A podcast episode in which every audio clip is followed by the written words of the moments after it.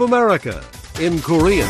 Direct from Washington, the voice of America, VOA.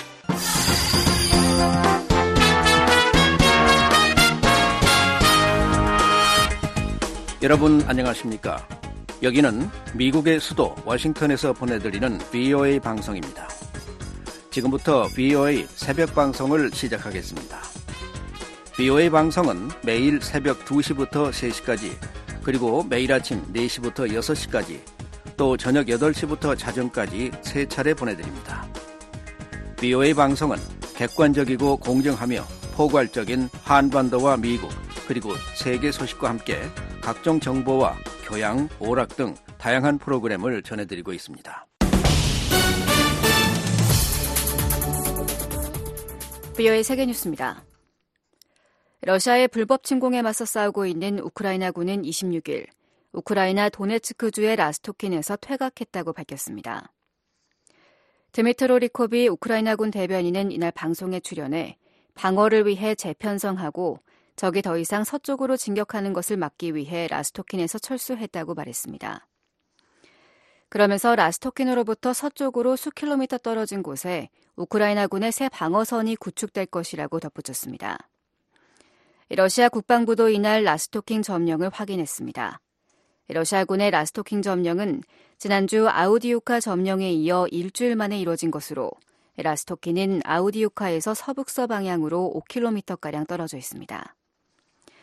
아우디우카는 산업지역인 돈바스 내 두 개 주, 도네츠크와 루안스크를 완전 장악하려는 러시아의 목표에서 핵심 지역입니다.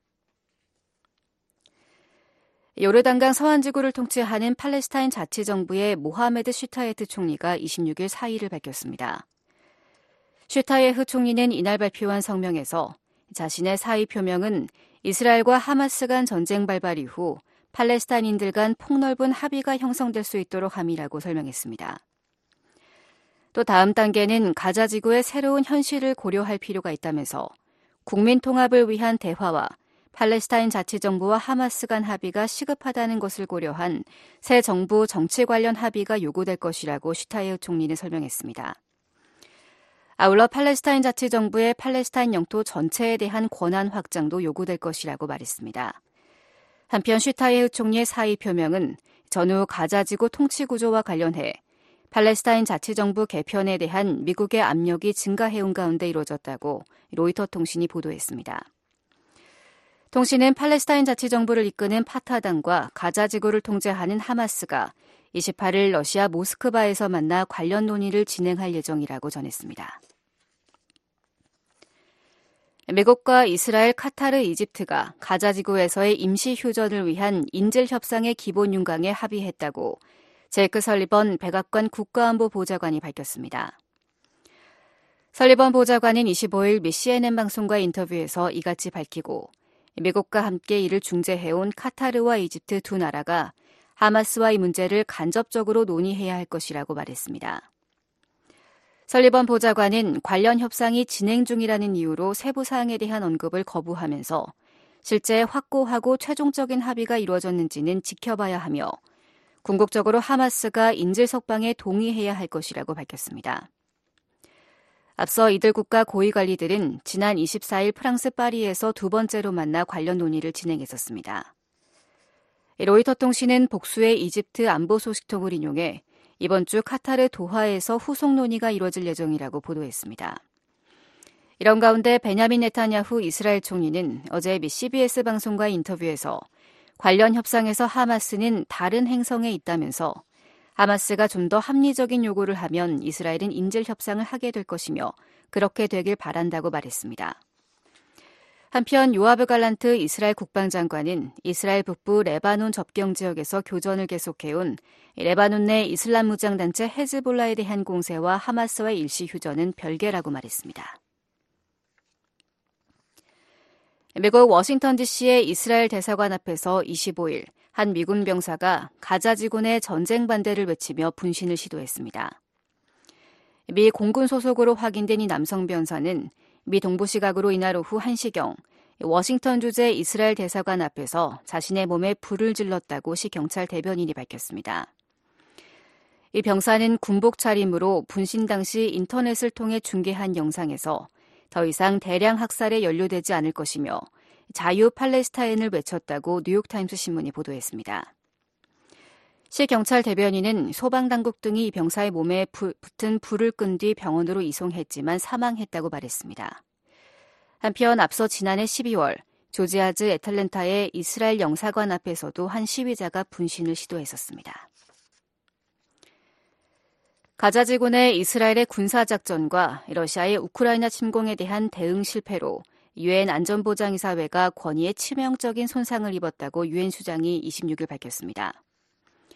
안토니오 구테스 유엔 사무총장은 스위스 제네바에서 열린 유엔 인권이사회 회의에서 러시아의 우크라이나 침공과 지난해 10월 7일 하마스의 끔찍한 테러 공격 이후 가자 지구 내 이스라엘의 군사 작전에 대한 단결 부족은 안보리의 권위를 심각하게 아마도 치명적으로 손상시켰다고 말했습니다.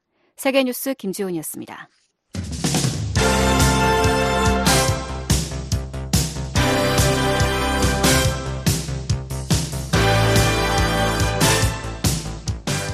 출발 뉴스 쇼.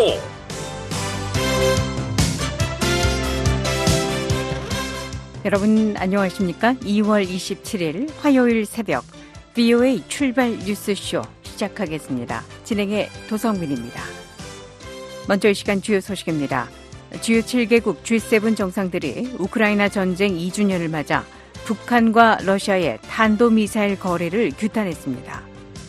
미국 정부의 대규모 러시아 제재에 대북 무기 수출에 관여한 러시아 물류 회사와 한국 기업 한 곳이 포함됐습니다.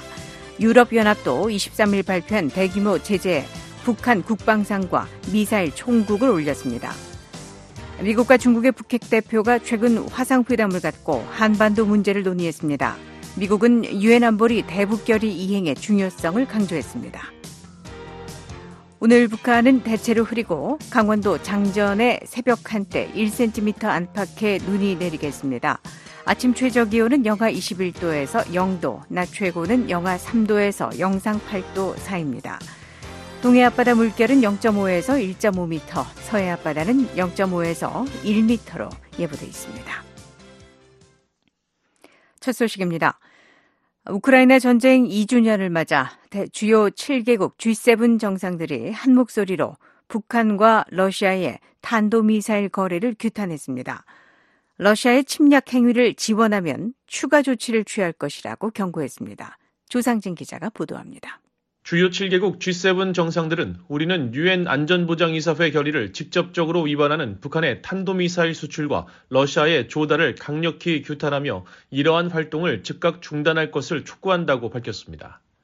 미국과 캐나다, 프랑스, 독일, 일본, 영국 등 G7과 유럽연합 EU, 우크라이나는 24일 러시아의 우크라이나 침공 2주년을 맞아 열린 화상 정상회의 뒤 채택한 공동 성명을 통해 이같이 밝혔습니다. 이어 우리는 이란의 러시아 군대와 우크라이나에서의 전쟁 지원을 중단할 것을 촉구한다고 덧붙였습니다. 아울러 중국 기업에서 군사 생산용 무기와 장비의 이중용도 자재 및 부품을 러시아로 이전하는 것에 대해 우려를 표명한다고 밝혔습니다. G7 정상들은 우리는 러시아의 전쟁을 실질적으로 지원하는 제3국 행위자들에 대해 적절한 경우 제3국 기관에 추가 조치를 부과하는 등 계속해서 조치를 취할 것이라고 강조했습니다. 또한 금융기관들의 러시아의 전쟁 무기에 대한 지원을 자제할 것을 촉구하며 이러한 행위를 억제하기 위해 우리의 법률 시스템에 따라 적절한 조치를 취할 것이라고 덧붙였습니다. 그러면서 러시아의 방위산업 기반을 위한 물품이나 장비 획득을 촉진하는 금융기관과 기타 단체는 우크라이나의 영토 보전과 주권, 독립을 훼손하는 행동을 지원하는 것이라고 비판했습니다. G7 정상들은 또 러시아가 침략 전쟁을 즉시 중단하고 국제적으로 인정된 우크라이나 영토에서 군대를 완전하고 무조건적으로 철수할 것을 촉구했습니다. 아울러 모든 국가가 국제법을 준수하고 무력으로 영토를 획득하려는 러시아의 시도를 결코 승인하거나 용인하지 않을 것도 촉구했습니다. 또한 점령지에서 자행되는 러시아의 인권 침해를 강력히 규탄하고 우크라이나 국민들에 대한 러시아의 잔악 행위에 대해서도 국제법에 따라 책임을 묻는 데 전념하고 있다고 강조했습니다. 특히 러시아가 우크라이나에 끼친 피해를 배상할 때까지 관할권 내 러시아 자산을 동결 상태로 유지할 것이라면서 각국 장관들은 이 자산의 모든 활용 방안을 오는 6월 열리는 정상회의 전까지 보고해달라고 요청했습니다. 또한 향후 러시아의 에너지 수익을 제한하고 미래 에너지 프로젝트 개발을 방해할 수 있는 조치를 계속할 것이라면서 러시아의 전쟁 비용을 높이고 수입원을 감소시킬 것이라고 밝혔습니다. G7은 또 이번 공동성명을 통해 우크라이나에 대한 전폭적인 지지 의사를 재확인했습니다. 정상들은 이 무자비한 전쟁이 3년 차로 접어들었지만 우크라이나 정부와 국민은 시간이 얼마나 걸리든 G7의 지지를 기대할 수 있을 것이라면서 우크라이나에 대한 변함없는 지지를 재확인한다고 강조했습니다. BOA 뉴스 조상진입니다. 미국 정부가 우크라이나 전쟁 2주년을 맞아 러시아에 대한 대규모 제재를 단행했습니다. 북한에 대한 무기 수출에 관여한 러시아 물류 회사 3곳과 한국 기업 한 곳이 제재 명단에 올랐습니다. 함자 기자의 보도입니다. 미국 정부가 23일 러시아에 대한 제재를 위반한 600여 개인과 기관에 대한 제재를 발표했습니다. 이번 제재는 국무부와 재무부 해외자산통제실이 개인과 기관, 선박 등을 미국 정부의 특별 지정 제재 대상 목록에 추가하고 상무부 산업안보국이 문제의 기업을 수출 통제 대상으로 지정하는 방식으로 이루어졌습니다. 특별 지정 제재 대상에 이름을 올린 개인과 기관, 선박에 대한 제재 건수는 552건, 수출 통제 대상으로 지정된 기업은 93곳입니다. 이번 제재는 러시아의 우크라이나 침공 2주년과 러시아 반정부 인사 알렉세이 나발니의 최근 의문사에 따른 조치로 러시아 정부의 특정 유해한 활동을 제재하도록 한 미국 대통령 행정명령 14024호를 근거로 하고 있습니다. 북한과의 거래를 촉진한 기관과 기업도 이번 제재 목록에 추가됐습니다. 국무부는 이날 발표한 설명 자료에서 북한과 러시아 간 무기 이전을 계속 방해하고 폭로할 것이라며 이러한 지속적인 노력의 일환으로 국무부는 북한에서 러시아로의 군수품 이전에 관여한 두 개 기관을 제재 대상으로 지정한다고 밝혔습니다. 그러면서 러시아의 보스토치나야 스티베도린 컴퍼니와 두나이 해군 미사일 의심 시설을 그 대상으로 소개했습니다. 국무부에 따르면 러시아는 2023년 10월 초부터 우크라이나 전쟁에 사용하기 위한 군사 관련 화물을 실은 북한발 컨테이너를 보스토치니항을 통해 수입했습니다. 구체적으로는 이 항구의 보스토치나야 스티베도링 컴퍼니 소유의 터미널을 통해 7,400개 이상의 컨테이너가 러시아 당국에 전해졌습니다. 또한 인근의 두나이 해군 미사일 의심 시설을 통해서도 군수품과 군수품 관련 물품을 실은 컨테이너가 처리됐다고 국무부는 지적했습니다. 재무부 해외자산통제실은 이와는 별도로 PJSC 트랜스 컨테이너사를 제재했습니다. 러시아에 본사를 둔 PJSC 트랜스 컨테이너사는 러시아 군에 서비스를 제공하는 컨테이너 운송 업체로 우크라이나 전장에서 사용하기 위한 북한 군수품과 무기 체계를 불법으로 환적하는 역할을 해왔다고 해외자산통제실은 밝혔습니다. 이로써 이날 북한과 관련된 행위로 국무부와 재무부에 의해 미국 정부의 특별지정 제재 대상 목록에 추가된 기관은 총 3곳입니다. 이번 결정에 따라 이들 3개 기업, 기관의 미국 내 자산은 동결되며 미국인 등이 이들과 거래하는 행위도 금지됩니다. 미국 정부가 의미하는 미국인에는 시민권자와 영주권자는 물론 미국에 거주하는 외국인과 외국 기업도 포함됩니다. 이와는 별도로 이들 기업 등과 거래를 한 제3국 기업이나 기관은 미국 정부의 secondary 보이콧, 즉 제3자 제재 대상으로 지정될 수 있습니다. 이날 상무부 산업안보국은 93개 기업을 수출 통제 대상으로 지정했습니다. 이들 중 63개 기업이 러시아에 위치하고 있으며 나머지 약 30개 기업은 제3국에서 운영되고 있습니다. 해외 기업 중에는 한국 회사인 대성국제무역사도 포함되어 있습니다. 산업안보국은 이날 보도자료에서 대성국제무역이 경상남도 김해시에 소재한 회사로 소개했습니다. 이어 이 회사가 미국의 국가안보 또는 외교정책 이익에 반하는 행동을 하거나 그런 행동을 할 상당한 위험이 있는 기업에게 수출 허가를 받도록 한 미국 수출 통제 규정 744조 11항에 따른 조치를 받는다고 밝혔습니다. 또한 대성 국제무역에는 원칙적 허가 거부 정책이 명시된다고 확인했습니다. 이는 대성 국제무역이 미국산 부품이 들어간 이중용도 품목을 수출을 위해 상무부에 허가를 신청하더라도 자동적으로 거부된다는 것을 의미합니다. 한국 언론은 한국 정부 관계자를 인용해 대성 국제무역이 한국에 등록된 법인이지만 대표는 파키스탄 국적자라고 보도했습니다.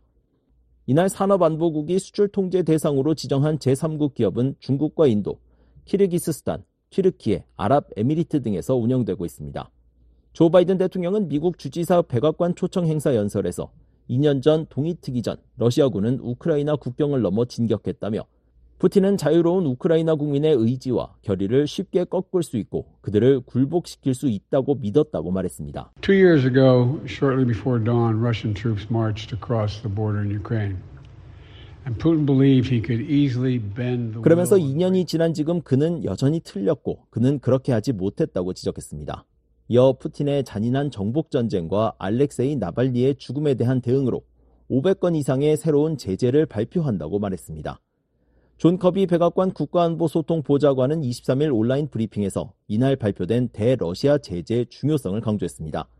커비 보좌관은 그동안 러시아를 상대로 미국 정부가 취해온 제재 조치에 대해 우리는 그것이 효과가 있었다는 것을 알고 있다면서 푸틴 대통령은 이제 잠재적으로 단거리 탄도미사일을 얻기 위해 이란에 손을 내밀고 있고 포탄과 탄도미사일을 얻기 위해 북한에도 손을 뻗고 있다고 말했습니다. We know that it's had an effect. I mean, my goodness, Mr. Putin's reaching out to Iran uh, now for potentially uh, close range. 이어 우리는 이러한. 제재가 푸틴의 군사작전 수행 능력에 영향을 미쳤다는 것을 알고 있다면서 우리가 초점을 맞추고 있는 것은 실제로 푸틴의 경제와 전쟁 수행 능력에 영향을 미칠 수 있는 도구와 기술들이라고 강조했습니다.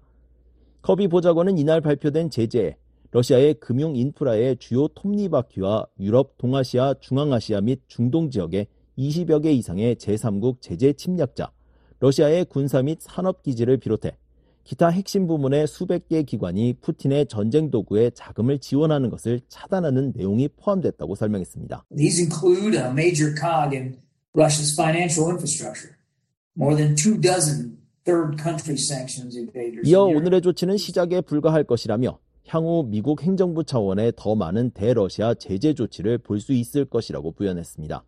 그러면서 푸틴 대통령의 외국 공격과 자국 내 탄압에 대해 훨씬 더 큰 대가를 치르도록 하기 위한 우리의 조치는 실제로 영향을 미치고 있으며 우리는 계속해서 행동할 것이라고 강조했습니다. 제니 옐런 재무부 장관은 이날 보도자료에서 러시아의 경제와 군사 산업 기반은 우리가 전 세계 파트너, 동맹과 함께 우크라이나의 용감한 방어를 지원하기 위해 취한 조치로 인해 부분적으로 분명한 약화 조짐을 보이고 있다고 밝혔습니다. 이어 푸틴은 우크라이나를 정복하려는 자신의 목표를 위해 러시아 국민의 현재와 미래를 저당 잡았다며 크렘린궁은 자국민의 경제적 미래를 희생하면서 이웃을 죽일 무기를 만드는 쪽으로 경제의 방향을 바꾸기로 결정한 것이라고 비판했습니다. 원리 아데예모 재무부 부장관은 23일 이번 제재가 러시아의 제재 회피 활동에 비용을 부과하고 정부 수익을 감소시키는 데 중점을 두고 있다고 밝혔습니다. Today, we'll impose additional price cap sanctions that will increase Russia's circumvention costs, as well as reinforce our policy. of 아데예모 부장관은 이날 뉴욕에서 미 외교협회가 주최한 우크라이나 전쟁 2주년 대담에서 이같이 말하며 우리는 러시아가 앞으로 필요한 전쟁 무기를 구매하는 것을 더 어렵게 만들고 있다고 말했습니다. 또 중요하게는 러시아가 우크라이나에서 사용하는 무기를 만드는데 필요한 물품을 러시아에 공급하는 제3국 기업들도 제재하고 있다며 우리는 러시아 군대가 무기를 러시아에서 생산하고 제조하는 것을 더 어렵게 만들고 있다고 설명했습니다. 아데예모 부장관은 궁극적으로 제재는 외교정책 전략의 도구라고 강조했습니다. Ultimately, sanctions are a tool of a foreign policy strategy, and from the standpoint of this strategy, 이어 이런 전략의 관점에서 바이든 대통령과 다른 수장들은 우리에게 제재를 통해 두 가지를 달성할 것을 요청했다며 하나는 러시아 정부의 수익을 줄여 그들이 선택한 전쟁 자금을 조달하면서도 경제를 유지하는 것이 더 어려워지도록 하는 것이고 다른 하나는 러시아가 필요한 물자를 확보하고 원하는 무기를 만드는 능력을 방해하는 것이라고 밝혔습니다. 러시아는 2년 전인 2022년 2월 24일 우크라이나에 대한 전면적인 침공 작전을 개시했습니다. 이후 양측의 크고 작은 전투가 이어지면서 전쟁은 3년째에 접어들게 됐습니다. 또한 앞서 러시아의 야권 운동가인 알렉세이 나발니는 지난 16일 야말로 네네츠 지역 교도소에 수감 중 사망했습니다. 교도소 측은 나발니가 이날 상태가 좋지 않다고 느낀 직후 의식을 잃었고 즉시 필요한 모든 응급 조치를 했지만 긍정적 결과를 내지 못했다고 설명했습니다. 비오이 뉴스 함지합니다. 우크라이나 전쟁 발발 2년에 맞춰 미국 등 서방국의 러시아에 대한 추가 제재 조치가 잇따르는 가운데 유럽연합도 이에 동참했습니다. 특히 북한이 처음으로 유럽연합의 러시아에 대한 제재에 포함됐습니다. 안소영 기자가 보도합니다. 유럽연합이 23일 우크라이나 전쟁에 연루된 개인 106명과 기업 및 기관 88곳의 대상으로 추가 대러 제재를 발표했습니다. 이유는 이날 관보를 통해 오늘 이사회는 러시아의 우크라이나에 대한 전면적인 침공이 시작된 지 2년을 맞아 푸틴 정권의 불법적이고 근거 없으며 부당한 침략 전쟁을 지속시킨 책임자들과 그들을 지원하는 자들에 대한 13번째 대러 제재안을 채택했다고 발표했습니다. 그러면서 제재 대상의 대부분은 군사 및 방위 부문으로 북한 무기를 러시아로 공급하는 데 관여한 자, 우크라이나 어린이에 대한 군사 재교육에 책임이 있는 자 등이라고 설명했습니다. 특히 이번 EU 제재안에 북러 무기 거래와 관련해 강순남 북한 국방상과 북한 미사일 총국이 포함됐습니다. 이유가 러시아 관련 제재에 북한을 추가한 건 처음입니다. 이유는 강순남 국방상이 북한의 불법적인 탄도미사일 프로그램 개발을 감독하고 북한과 러시아 간의 군사 협력에 직접 관여해 북한이 우크라이나에 대한 침략 전쟁을 계속 이어가려는 러시아의 탄약을 제공하는 결과를 초래했다고 지적했습니다. 그러면서 북한에서 설계, 개발, 생산한 미사일은 러시아군의 우크라이나에 대한 공격에 사용됐다며 강순남은 공개적으로 우크라이나에 대한 러시아 침략을 지지하고 정당화했다고 덧붙였습니다. 또한 북한 미사일 총국과 관련해선 북한의 불법 탄도미사일 프로그램의 개발과 계획, 생산을 감독하는 북한의 유일한 기관이라고 설명했습니다. 그러면서 미사일 총국 관리하에 설계, 개발, 생산된 탄도미사일이 러시아군에 의해 우크라이나를 상대로 사용됐고 이 미사일들은 북한제 장비로 확인됐다고 덧붙였습니다. 그러면서 미사일 총국은 우크라이나의 영토 보전과 주권, 독립을 훼손하고 위협하는 행위를 실질적으로 지원하고 있다고 지적했습니다. 이번 EU 제재 목록엔 러시아로의 북한 무기 이전에 관여한 러시아 기업과 그 대표들도 포함됐습니다. 전날 영국 정부 추가 제재 대상에 오른 아지아 해운사를 비롯해 JSC 해운과 MG 플롯 LLC, 마린 트랜스 해운, M 리징 LLC 등 기업 다섯 곳과 이들 회사의 대표들입니다. 북한 이외에도 러시아 항공기를 제조하는 로스토프 헬리콥터 생산과 무기 생산을 돕는 러시아 FSC 화학공장 등도 유럽연합의 제재 목록에 올랐습니다. 호세프 보렐 EU 외교안보 정책 고위 대표는 이날 EU 관보를 통해 블라디미르 푸틴이 우크라이나를 전면 침공한 지 2년이 되는 슬픈 날을 맞아 EU는 러시아에 대한 압박을 계속하고 있다고 밝혔습니다. 그러면서 오늘 우리는 러시아의 군사 및 방위 부문에 대한 제재를 더욱 강화해 무기를 공급하는 제3국의 기관과 우크라이나 아동의 불법 추방 및 군사 재교육과 관련한 책임자를 추가로 겨냥하고 있다고 덧붙였습니다. 이어 우리는 러시아의 전쟁 의지에 제동을 걸고 우크라이나의 독립 영토 보전 및 주권 회복을 돕겠다는 우리의 결의를 굳건히 한다고 강조했습니다. 한편 이날 러시아는 이후에 13차 대러 제재에 대응하는 조치를 발표했습니다. 러시아 외무부는 이후의 조치는 불법이며 유엔 안보리의 국제법적 특권을 훼손하는 것을 간주한다며 우크라이나에 군사 지원을 제공하는 민간인 등에 대한 입국 금지 명단을 확대했다고 밝혔습니다. 러시아는 이번 입국 금지 명단과 구체적인 숫자는 공개하지 않았습니다.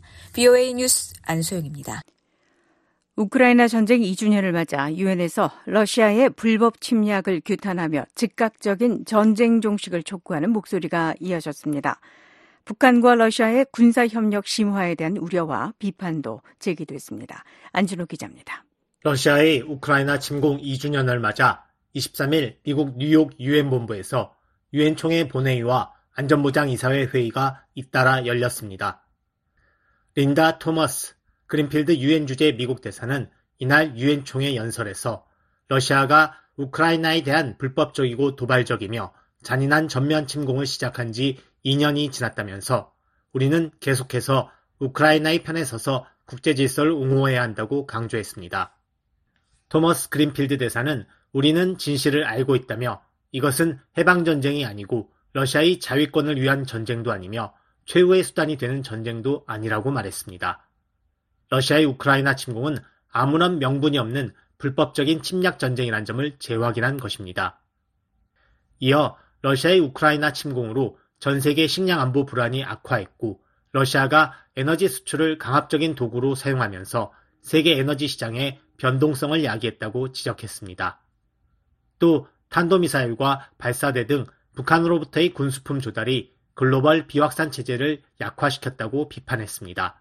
Russia's attack on Ukrainian agricultural infrastructure have exacerbated food insecurity across the globe.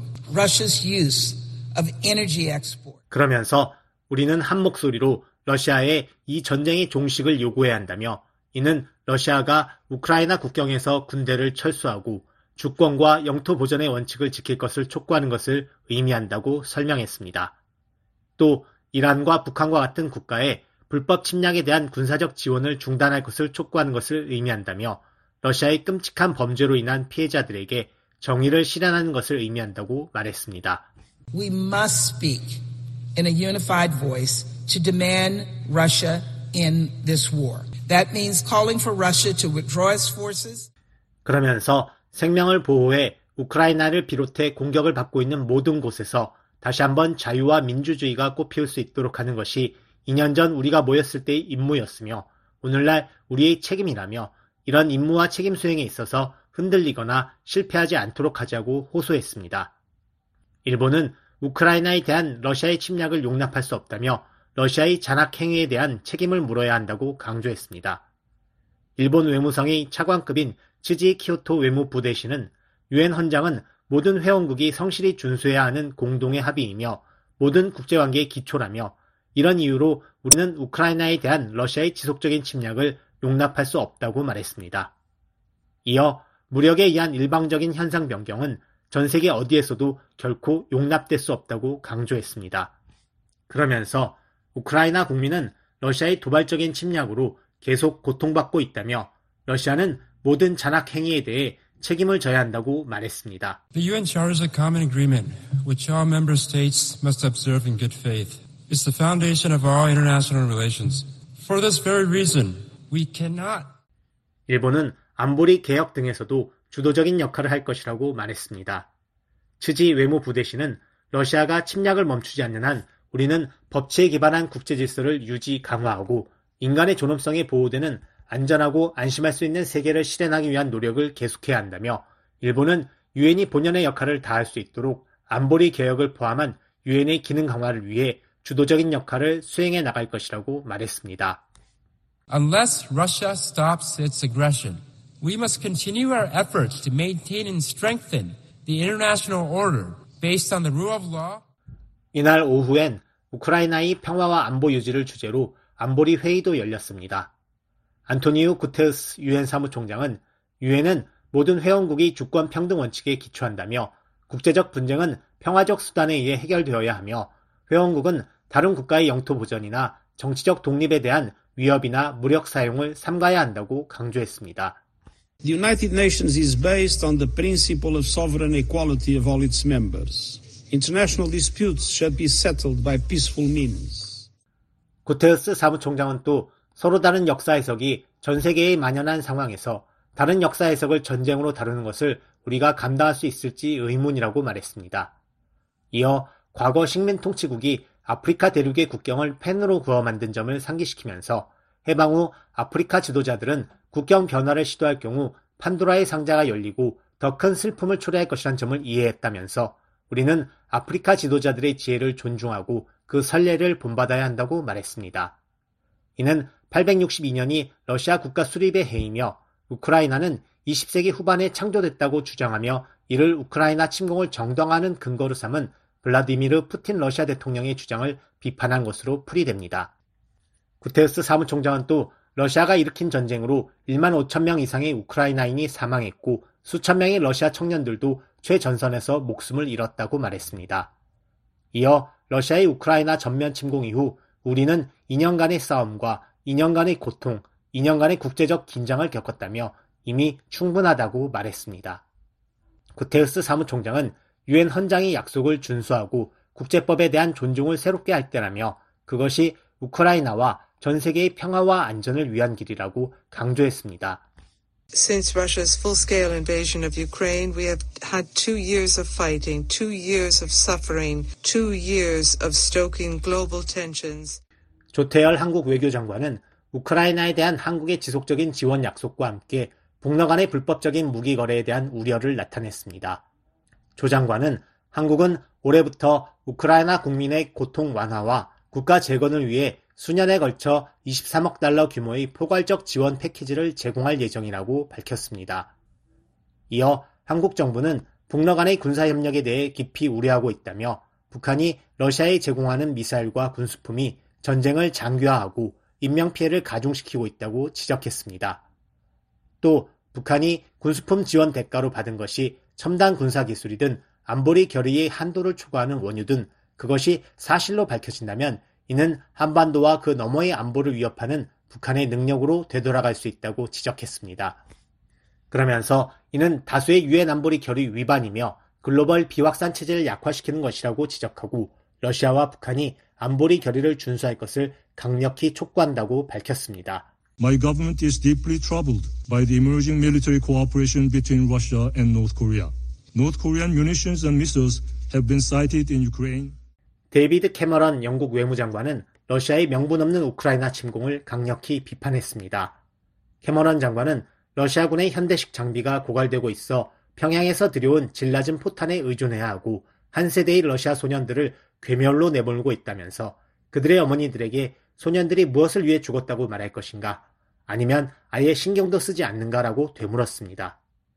이어 러시아는 우크라이나가 굴복할 것으로 예상했지만 그들은 자유를 위해 굳건히 버티고 있다면서 영국의 우크라이나에 대한 변함없는 지지를 표명했습니다. 그러면서 푸틴이 실패하는 것보다 우리에게 더 중요한 것은 없다며 우리는 흔들려서는 안 되며 굳건히 서야 한다고 강조했습니다.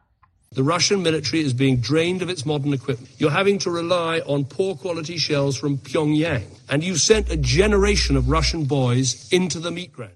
한편 북한은 이날 유엔 총회에서 러시아와의 무기 거래를 전면 부인했습니다. We have never had arms dealings with the Russian Federation and that we have no plan to do so in the future either. We strongly denounce the hostile forces. 김남혁 유엔 주재 북한 대표부 3등 서기관은 이날 우리는 러시아와 무기 거래를 한 적이 없으며 앞으로도 그럴 계획이 없다며 무기 거래설은 북한에 대한 음해이며 불법적인 대북 제재 결의안을 발동해 국제 무대에서 북한의 이미지를 훼손하려는 적대 세력을 강력히 규탄한다고 강변했습니다. BOA 뉴스 안준호입니다.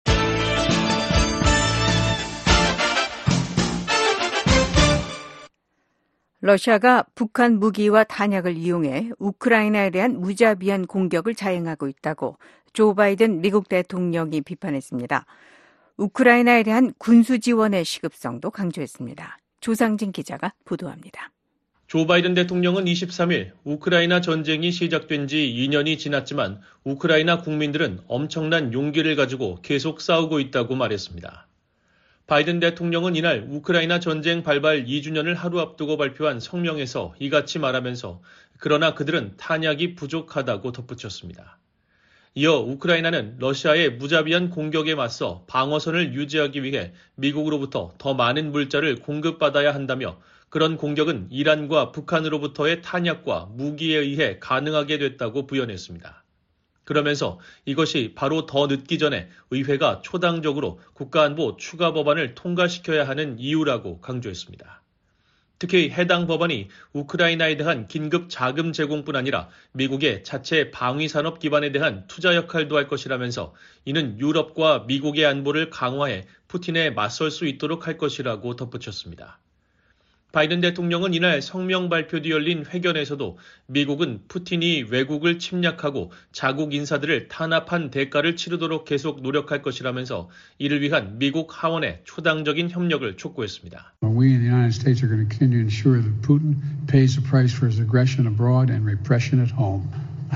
바이든 대통령은 또 이날 성명에서 러시아에 대한 500여 개의 신규 제재도 발표했습니다.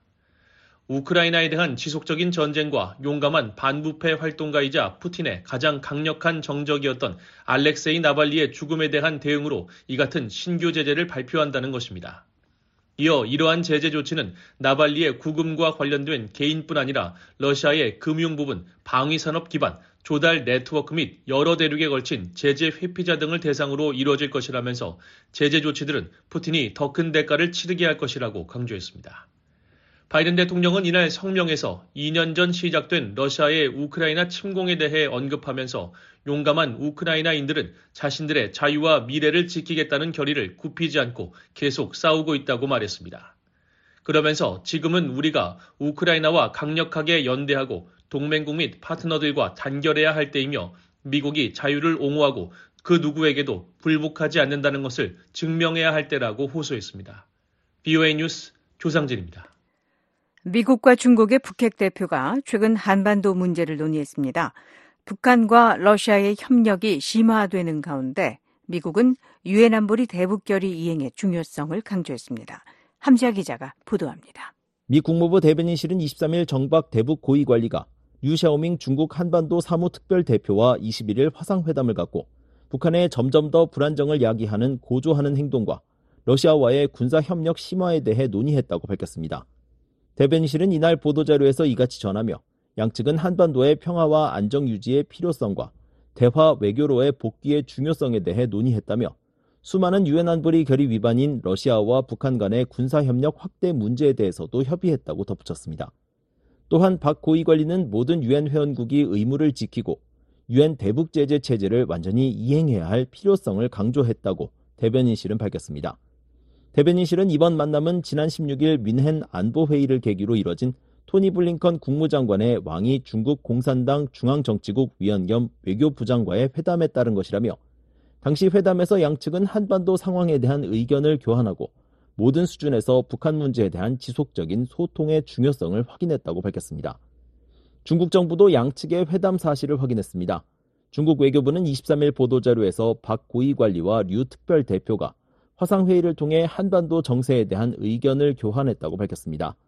이어 류 특별대표는 한반도 문제에 대한 중국의 원칙과 입장에 대해 자세히 설명했으며 한반도의 평화와 안정을 유지하고 한반도 문제의 정치적 해결 과정을 추진하는 것이 영내와 국제사회의 공동이익에 부합한다고 말했다고 설명했습니다. 또한 박 고위 관리는 미국은 한반도 문제 해결을 위한 중국의 역할을 중시하며 이와 관련해 중국과 소통하고 협력하기를 희망한다고 말했다고 외교부는 설명했습니다. 중국 외교부는 관련 당사국이 한반도 문제의 핵심을 직시하고 의미 있는 대화를 통해 서로의 우려를 해결해야 한다며 중국은 한반도 문제의 정치적 해결을 촉진하는 데 건설적인 역할을 계속할 것이라고 밝혔습니다. 이어 양측은 한반도 문제에 대한 접촉을 유지하기로 합의했다고 덧붙였습니다. 미중 북핵 수석 대표가 화상 협의를 가진 건 지난해 10월 성김 당시 대북 특별 대표와 유샤오밍 특별 대표와의 회동 이후 약 4개월 만입니다. 지난해 말까지 국무부 대북 특별 부대표였던 박 고위 관리는 지난해 말 성김 전 특별 대표의 퇴임 이후 대북 고위 관리라는 직책으로 활동하고 있습니다. 박 고위 관리는 현재 국무부 동아시아 태평양 담당 부차관보직도 겸임하고 있습니다. 뷰이 뉴스 함재합니다.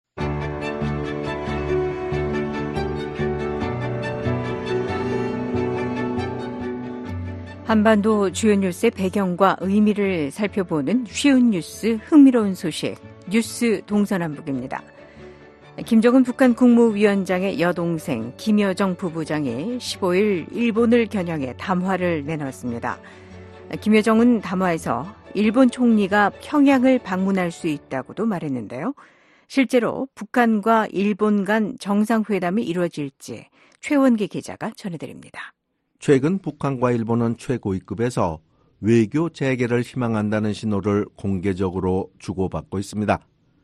일본의 기시다 후미오 총리는 지난 9일 중의원 예산위원회에 출석해 북한과의 정상회담과 관련해 구체적으로 여러 활동을 하고 있다며 작금의 일북 관계 현상에 비춰봐 대담하게 현상을 바꿔야 할 필요성을 강하게 느낀다면서 나 자신이 주체적으로 움직여 정상끼리 관계를 구축한다고 말했습니다.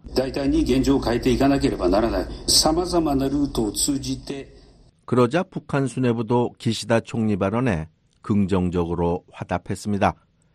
김정은 국무위원장의 여동생인 김여정 부부장은 15일 담화에서 정치적 결단을 내린다면 두 나라가 얼마든지 새로운 미래를 함께 열어나갈 수 있다며 수상이 평양을 방문하는 날이 올 수도 있을 것이라고 말했습니다. 기시다 총리가 희망하는 일본 북한 정상회담을 언급한 겁니다. 앞서 김정은 위원장은 지난 1월 5일 일본에서 발생한 지진과 관련해 기시다 총리에게 위로 전문을 보냈습니다. 김 위원장은 전문에서 기시다 총리를 각하라고 부르며 피해자들을 위문했습니다. 김 위원장의 위로 전문은 북한과 일본 간 물밑 접촉을 강화하는 계기가 된 것으로 보입니다. 영국의 파이낸셜 타임즈 신문은 2월 13일 일본 당국자를 인용해 위로 전문을 받은 기시다 총리가 일북 정상회담을 위한 외교적 노력을 강화했으며 일부 접촉은 중국 베이징 채널을 통해 진행되고 있다고 보도했습니다. 일본과 북한 간 외교적 접촉은 지난해 시작됐습니다. 기시다 총리는 지난해 5월 27일 납치 문제 해결을 위해 김정은 위원장과의 정상회담 실현을 위해 북한과 고위급 회담을 원한다고 밝혔습니다. 그러자 북한 외무성의 박상길 부상은 이틀 뒤 담화를 내고 조일 두 나라가 서로 만나지 못할 이유가 없다는 것이 공화국 정부의 입장이라고 말했습니다. 이어 일본 관리들이 지난해 5월 등 두 차례 동남아에서 북한 노동당 관계자들과 비밀 접촉을 가졌으나 입장차로 인해 별다른 진전이 없었던 것으로 알려졌습니다. 현재 김정은 위원장과 기시다 총리는 일북 정상회담과 관련해 이해가 일치하는 부분도 있고 미해결된 문제도 있습니다. 북한에 의한 일본인 납치 문제는 일본 외교의 가장 큰 숙제 중 하나입니다. 따라서 일북 정상회담을 통해 납치 문제를 해결한다면 기시다 총리는 커다란 외교적 성과를 거두는 셈입니다. 또 일본에서 기시다 총리에 대한 지지율은 현재 10에서 20%대로 상당히 낮습니다. 따라서 기시다 총리는 북한과 정상회담을 성사시켜 지지율을 끌어올리려 한다고 일본의 마키노 요시로 히로시마 대학 개건 교수 겸 아사히 신문 외교 전문 기자는 말했습니다. 지금의 지지율이 20%도 안 되는 너무 안 되는 상황이라서 올라갈 수 있는 정호재라고 하면 그런 북한 문제밖에 없는 상황이라서 시사 총리께서는 북일 정상회담에 정상적인 태도를 제하고 있다는 이야기를만 듣고 있습니다. 김정은 위원장이 일북 정상회담을 통해 미국, 한국, 일본의 공조체제에 균열을 내려 한다는 시각도 있습니다. 지난 2년간 미한일 공조 체제는 캠프 데이비드 3자 정상회담 등을 통해 상당히 강화됐습니다. 따라서 한국, 미국을 배제하고 일본과 정상회담을 할 경우 미한일 공조 체제를 흔들 수 있습니다. 그러나 평양을 10여 차례 방문한 일본 주간 동양경제신문의 후쿠다 케이스케 칼럼니스트는 북한이 그런 의도는 아니라고 말했습니다. 그렇지 않다고 보고 있습니다. 북한 사람들끼리 이야기 나눠보면은 사실 직접적으로 일본에 좀 신호, 메시지를 전하고 싶다. 그런 생각이고. 한반도 전문가인 마키노 기자는 북한이 또 다른 의도를 갖고 일본에 접근한다고 말했습니다. 그에 따르면 북한은 도널드 트럼프 전 미국 대통령의 당선을 전제로 전략적 포석을 놓고 있습니다. 북한은 트럼프 전 대통령이 11월 대선에서 승리하면 미국과 핵 군축 협상을 하고 대북 제재를 해제하려고 하고 있습니다. 문제는 일본이 이에 반발하면 미북 협상이 안 되거나 어려워진다는 겁니다. 따라서 이를 막기 위해 사전에 일본과 관계를 개선하려는 것이라고 마키노 기자는 말했습니다. 당시에 아베 신조 총리가 트럼프 대통령한테 주한미군 한국군하고 군사훈련으로 취소하면 안 된다거나 북한한테 핵무기 보유를 좀 인정하면 안 된다거나 여러 가지 애도가있 했기 때문에 그게 문제가 있었다고 좀 판단했다는 이야기는 들었습니다. 그러니까 이번에 일본 정부가 또 다시 국민 협상에 여러 가지 막으려고 하는 것들을 막기 위해서 이번에 좀 국민 협상하고 좀 북일 협상을 병행하도록 한다는 그런 노리무스가 있다고 저는 생각합니다. 문제는 납치와 핵 미사일이라는 핵심 현안을 둘러싸고 일본과 북한이 아직 접점을 찾지 못하고 있다는 겁니다. 김여정 부부장은 15일 발표한 담화에서 납치 문제는 이미 해결된 것이라고 주장했습니다. 또 핵과 미사일 문제가 조일 관계 개선과 아무런 인연도 없는 문제라고 주장했습니다. 그러나 하야시 요시마사 일본 관방장관은 16일 납치 문제가 이미 해결됐다는 주장은 전혀 받아들일 수 없으며 우리나라는 1조 평양선언에 근거해 납치와 핵 미사일 등 현안을 포괄적으로 해결한다는 방침에는 변함이 없다고 말했습니다. 북한은 2002년과 2004년 평양에서 열린 1, 2차 일북 정상회담을 통해 납치 문제가 이미 해결됐다는 입장입니다.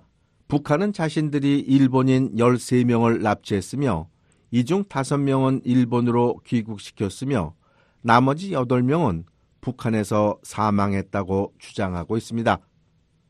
반면 일본은 납치 피해자가 17명이며 일본으로 귀환한 5명 이외에 또 다른 생존자가 있는 것으로 보고 있습니다. 일본은 북한에 남아있는 생존자의 행방을 찾고 또 사망자에 대한 진상을 규명해야 한다고 요구하고 있습니다. 이런 이유로 후쿠다 칼럼니스트는 일북 정상회담을 할 경우 납치 문제가 반드시 해결돼야 한다고 말했습니다. 특히 그 일본의 여론을 생각해 보면 납치 문제 해결, 어, 납치 피해자 기급 이루, 이루어져야 일본과 북한 간 정상회담이 성사될 경우 9월 이전에 이루어질 것이라고 마키노 기자는 말했습니다. 오는 9월 일본에서는 자민당 총재 선거가 실시됩니다. 따라서 기시다 총리는 그 이전에 북한과 정상회담을 성사시켜 총재 선거에서 승리하려 한다는 겁니다. 9월에 그 자민당 전주 선거가 있기 때문에 시자 정권 입장으로서는 9월 자민당 그 전제 선거 이전에 그 해야 하거든요. 기시다 총리는 3월 20일께 서울을 방문해 윤석열 한국 대통령과 정상회담을 가질 것으로 알려졌습니다. 이어 기시다 총리는 4월 10일 워싱턴을 국빈 자격으로 방문해 조 바이든 미국 대통령과 만날 예정입니다. 이 자리에서 기시다 총리는 자신이 추진하는 일북 정상회담의 취지를 설명하고 양해를 구할 것으로 보입니다.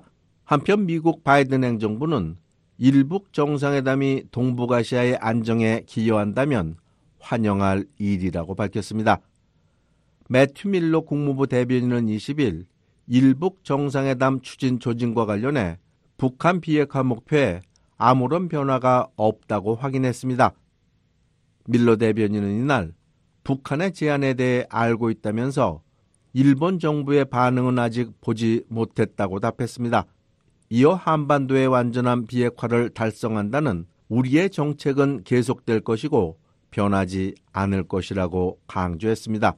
I am uh, aware of the North Korean offer. I have not seen the government of Japan. 한국 외교부는 VOA의 관련 질문에 일북 접촉을 포함한 북핵 북한 문제와 관련해 일본 측과 긴밀히 소통 중이라며 일본 북한 간 접촉은 북한의 비핵화와 한반도의 평화와 안정에 도움이 되는 방향으로 이루어져야 할 것이라고 답했습니다.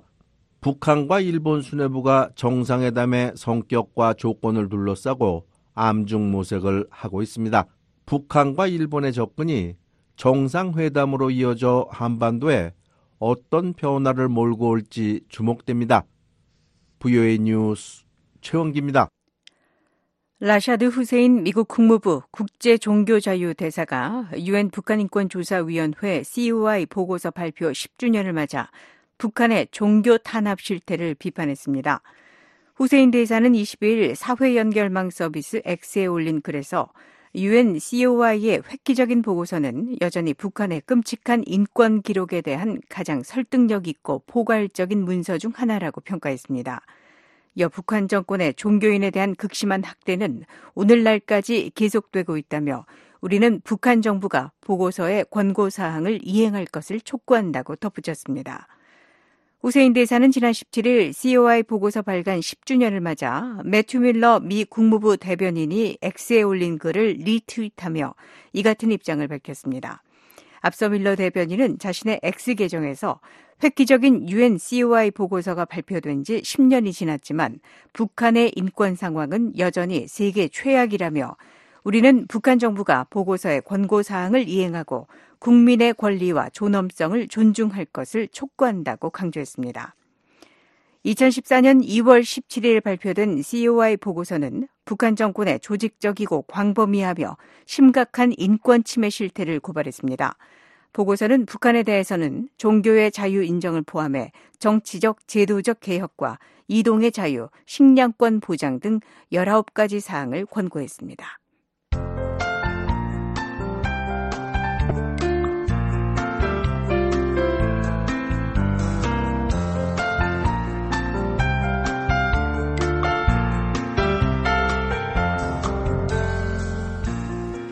한국기상청이 제공하는 북한 지역의 자세한 날씨입니다. 오늘 북한은 대체로 흐리고 강원도 장전은 새벽 한때 눈이 내리겠습니다. 아침 최저 기온은 영하 21도에서 0도, 낮 최고는 영하 3도에서 영상 8도 사이입니다. 지역별 자세한 날씨와 기온입니다. 평안남북도 구름 많거나 흐립니다. 남포와 신의주, 수풍으로 약간 강한 바람이 불겠습니다. 평양의 아침 최저 영하 2도, 낮 최고 영상 8도, 신의주 아침 최저 영하 4도, 낮 최고 영상 5도입니다. 황해남북도 구름 많거나 흐립니다. 바람은 용연 지역으로만 불겠습니다. 개성의 아침 최저 영하 2도, 낮 최고 영상 8도. 사리원은 아침 최저 영하 2도, 낮 최고 영상 7도입니다. 자강도 구름 많이 낍니다. 중강의 아침 최저 영하 15도, 낮 최고 영상 4도. 강계는 아침 최저 영하 12도, 낮 최고 영상 5도입니다.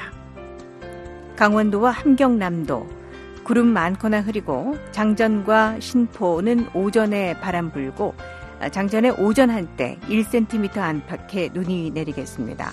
원산의 아침 최저 영하 1도, 낮 최고 영상 5도, 함흥은 아침 최저 영하 3도, 낮 최고 영상 5도입니다. 평강 아침 최저 영하 5도, 낮 최고 영상 5도입니다. 함경북도 청진과 선봉은 맑겠고 나머지 지역은 흐리고 오전에 바람이 불겠습니다. 김책은 종일 구름 많거나 흐립니다. 청진의 아침 최저 영하 8도, 낮 최고 0도, 선봉은 아침 최저 영하 9도, 낮 최고 0도입니다. 양강도 흐립니다. 희산의 아침 최저 영하 18도, 낮 최고 영상 2도, 삼전은 아침 최저 영하 19도, 낮 최고 0도입니다. 동해상 구름 많고 앞바다 쪽은 오전 한때 비 내리는 곳도 있습니다. 앞바다 물결 0.5에서 1.5m, 먼바다 3m로 오전에 물결이 높겠습니다. 서해는 구름 많다가 흐려집니다. 앞바다 물결 0.5에서 1m, 먼바다 1.5m로 역시 오전에 물결이 더 높겠습니다. 잠시 뒤 VOA 세계 뉴스 이어집니다. 새벽 4시부터 시작되는 VOA 아침 방송 청취를 위해서 단파 7,465, 9,575, 9,800kHz로 주파수를 맞추어 주시길 바랍니다. 지금까지 미국의 수도 워싱턴 DC에서 보내드린 출발 뉴스쇼. 진행의 도성민이었습니다. 고맙습니다.